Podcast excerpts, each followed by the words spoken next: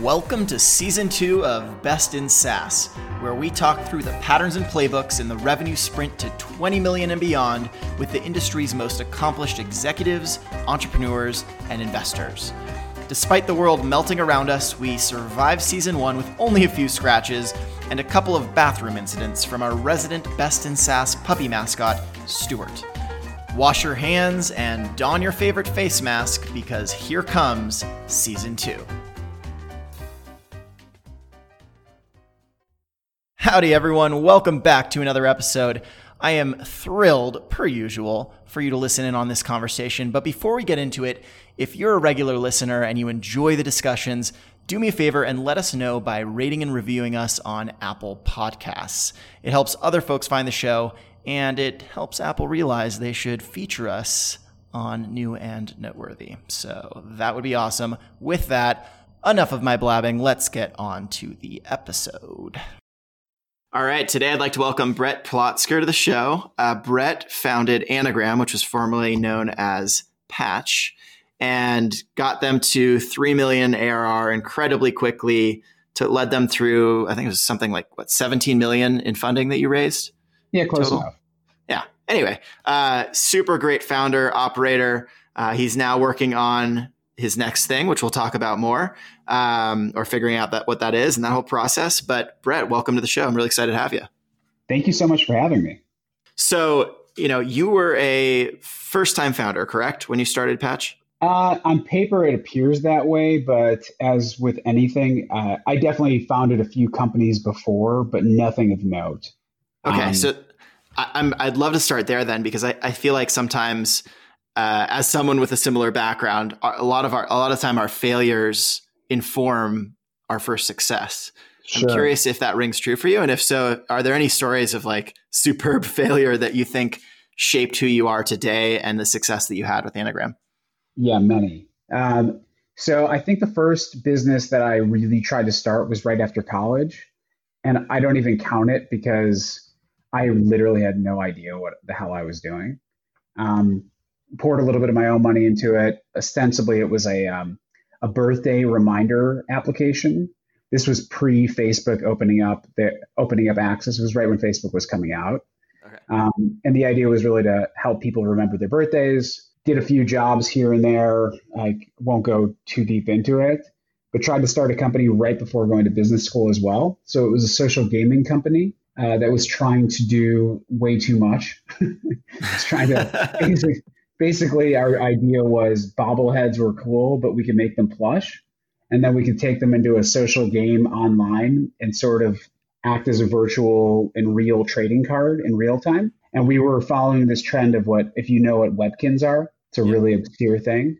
We were trying to follow that trend. And I founded that with a couple of friends. I learned a lesson that I will never forget, which is choose your co-founders by complementary skill sets, not overlapping skill sets, and really choose your co-founders by if they are going to match your energy and match your conviction. Um, not to say that anything was wrong with them as people; they just weren't good business. They weren't good people to found a business with. Um, and then did some stuff during business school that was sort of hit or miss, and so it's it's been a few fits and starts for sure. So what you what led you to this kind of first idea that hit um, with Patch? So I'll give you the the quick story. So I was doing um, post MBA. I was working for a guy out of Israel, probably one of the most brilliant people. He's the most brilliant person I've ever met. He was the I think the the lead engineer for the USB drive out of Israel. So he will never say that, but he was. Um, and we were struggling with their new product going to market. It was a peer to peer communications platform through a Chrome plugin. And they wanted to do something where they were going to download cool photos and videos. I wanted to do something a little less sexy with virtual data rooms and encrypted messaging for uh, HIPAA compliant platforms. So I started to get really interested in the healthcare data space. And as it turned, at the same time, I was going through a really shitty experience with um, a surgery I'd had where they were trying to basically charge me 10 times what I should have been charged. And so I ended up having this back and forth between the insurance company and the hospital system. and their inefficiencies and friction led to me getting sent to collections. And so I ended up saying, this is, this is completely fucked up. I don't understand what's going on. We used to clear um, derivatives trades instantaneously and they were complex. I don't understand why something that says I only owe $2,000 maximum could try to charge me 20,000. And so that was really the impetus for this. The original idea that I had was could you create a survey at exit uh, after you leave the doctor's office to really help sort of weed out there's this huge error and fraud issue that no one knows about in healthcare where it's about call it like 3 to 400 billion a year in error and fraud and so i got really interested in that big juicy number and how you could bite into it and if you could create a survey afterwards that said hey i did get this service i didn't get this service you could yellow or red flag it to the insurance company so you could help adjudicate a bill instantaneously. And so that was really what that was the original idea for what Patch now Anagram is. Um, does that answer your question? It does, yeah. So, you know, given that the show Best in SaaS, our our focus is really on post product market fit, how founders and operators and investors think about really beginning to scale the business and and the playbooks and the things that have worked um, in their past or that they discovered very quickly and put into play. Um, what was that moment of inflection for you where you realized you had the there was there, you had product market fit, and you were ready to take steps to begin sure. that growth growth plan? So I'll, I'll skip ahead, but basically we started this as a B2C product and quickly realized within about a month that it was much better served as a B2B product or a B2B2C product. That's a and fast so, realization. yeah, it just like when you get zero traction for a month and your thesis just gets exploded, um, you start to realize that maybe the point where you thought it was going to like where it was going to get uptick isn't true. And so I think that getting to product market fit is re- it's really hard, um, but you have to be willing to listen to the market, and you can't just you can't just believe your own bullshit sometimes. And so you got to be very very quick to you know make those changes. So we we realized we had product market fit um, really after probably about the first six months and, it really had to do with a lot of discovery when we you know talking to customers and understanding what do they like what do they not like and what were they looking for. And everyone really wanted real-time eligibility checking was what we figured out. And that was what people would pay for because they were losing sales people were walking out the door eh, people weren't using their healthcare. And that's when we realized as soon as we built out a scalable eligibility checking tool the rest of it was like we would be ready to go scale the product. Got it. And so what were like you're right you you you have that moment where you realize you're ready to scale and and the product is right. Like what were your next steps that led you to rev up to that 3 million in ARR where you left off? Uh, it was it was a lot. So once we realized we had a product that could sell we had to we had to figure out who could sell it besides me. So i did all the early sales so probably the first 7500 clients on the platform.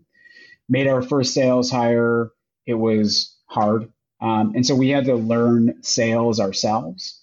So I think there's a lot better resources out there, especially with what's going on. Like SaaStr is an amazing um, sort of resource playbook right now, but it was didn't really exist when we were out there. So we did whatever we could to learn. We hired somebody. We had to end up letting them go. We hired a few more junior people, and we just started to build processes out. And so why wasn't, why wasn't it working at first? I'm curious. Like what what was it that it was a bad first hire. So it was I, I think we got caught in that trap of we need somebody who's a VP of sales, but we also need somebody who can take some of the uh, responsibilities away from me because I can't spend all my time. I, I could have spent most of my time if it was an enterprise sale, but we were more of an SMB sale. We were 2000 ACV. And it just doesn't work to have me pounding the phones all day when I have to concurrently run a fundraising process. Sure. And so it was a it was a hard look. I, I don't know. It's this um, this ACV range is a real thing. So it's very difficult to find the right people in the early days to get your product to market if you have a low ACV. Um, it's just uh, I think you just got to get sometimes you got to get a little bit lucky with your hires, and sometimes you got to reach out a little bit outside of what your comfort zone is. Hire somebody who's a little bit young and hungry, willing to hit the phones and learn with you. And I think we made a couple of really good hires after our first not so good hire.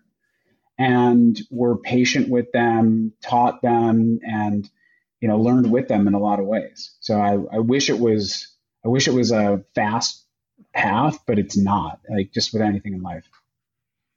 So on that, like if you were to rewind to that moment of inflection where you're ready to start replacing yourself and building that team out, what would you do differently next time around based on what you learned? Um, let me think. What would I do differently? I would have probably not hired somebody as senior to begin with. Um, I would have hired a, probably an extra person to begin with and see like just to give them all sort of their own support system and not like not have them rely necessarily on me to be the support system. And then I probably would have brought in a VP of sales much sooner. We we didn't bring in a true VP of sales until recently. Um, and that was a huge mistake because I think once you start to get to 500,000, 600,000 in ARR, there's just so many processes that need to go into in place and somebody to think about it more on an everyday basis. And I would think about it for a week and then I'd get pulled into something else and then I sort of forget about it. And that wasn't fair to the business and it wasn't fair to the, the sales reps, frankly. So I think once you, Jason Lemkin's right. Like once you hit a million dollars in ARR, you got it's sometimes it's too late to bring in a VP of sales. You just gotta you got to be really diligent about that. And it also it allows you to hire a little bit like it allows you to hire a director level a little bit earlier and give somebody who has some upward mobility a chance to learn a little bit more slowly and ingratiate themselves into the process. And that's what I wish I did. Interesting. And so, was this primarily a sales motion? Like with that low of an ACV, uh, were you able to build much of a marketing muscle to feed those sales calls, or was it just pure outbound, banging the phones and uh, like smile and dial?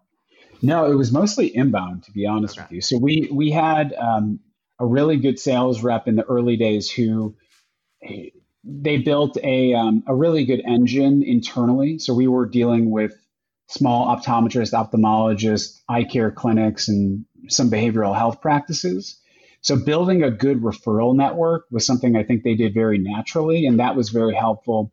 We also brought on a phenomenal marketer really early on in lieu of a VP of sales, and uh, their work was was phenomenal as well. So I think some of our sales reps ended up getting a little bit spoiled, and as we started to shift to an outbound process, it became um, a little bit difficult for them.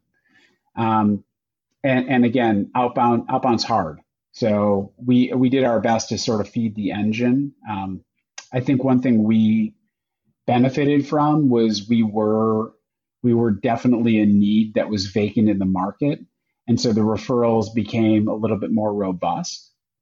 Um, what I would recommend, though, especially in SMBs and the, these sort of micro communities, is building out a referral network and building out a um, advisory board something we just recently did, but should have done a lot sooner to help spread the word because that really lowers the customer acquisition cost, which is something you need with these low ACV products.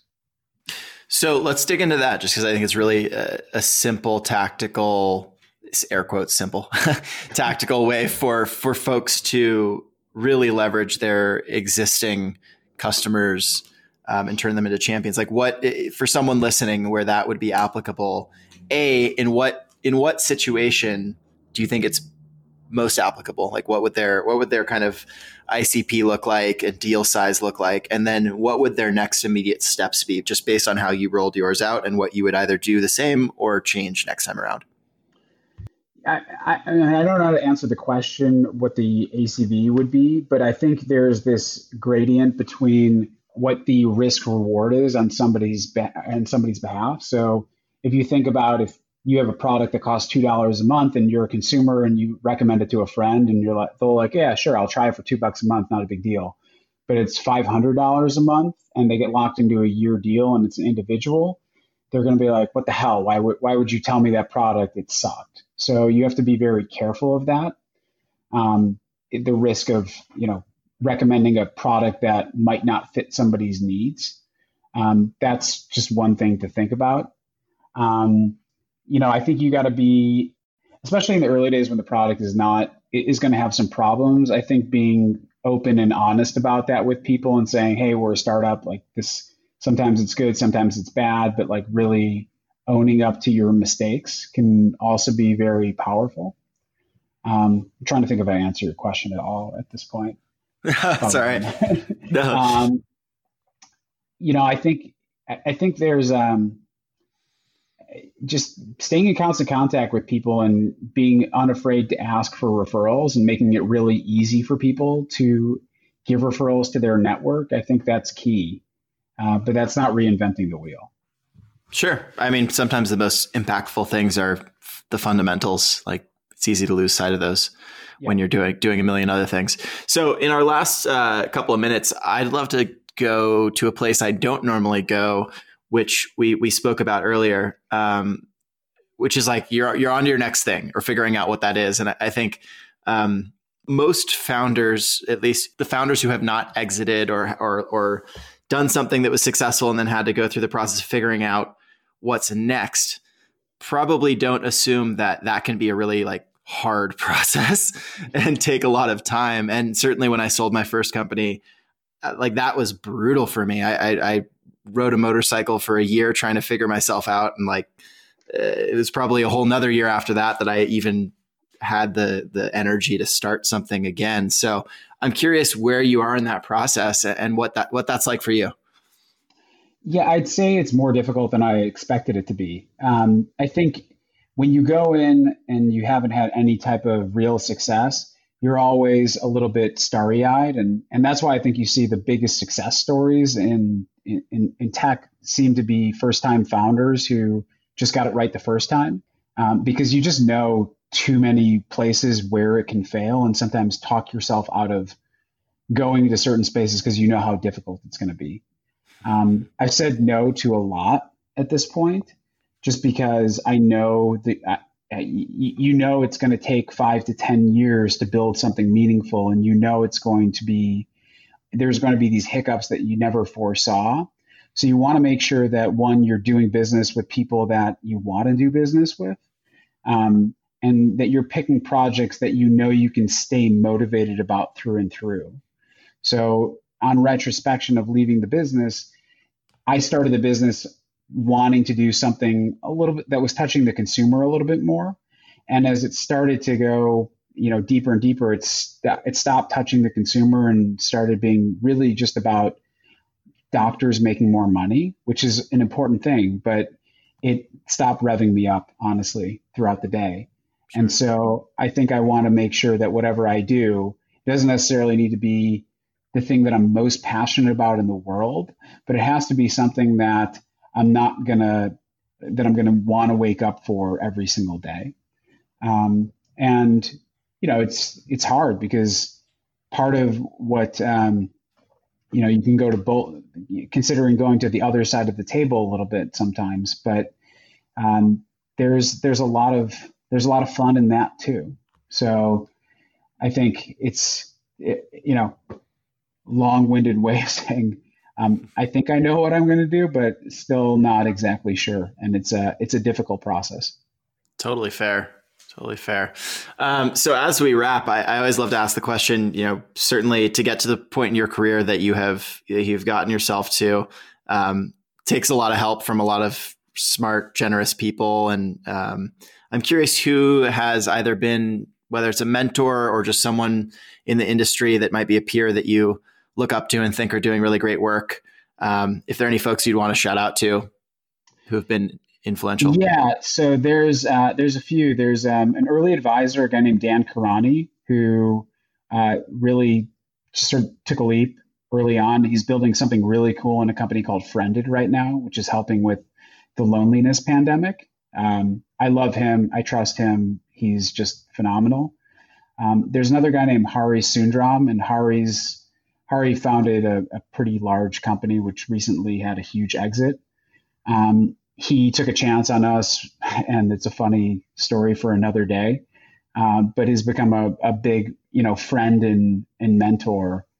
Um, and then there's somebody who's much younger than me, but has been somebody I've trusted is is well, you know, wise beyond their years. A guy named Andy Bromberg, who I think he's uh, president at CoinList right now, but I trust his judgment. Um, sort of like a grandpa, which is strange.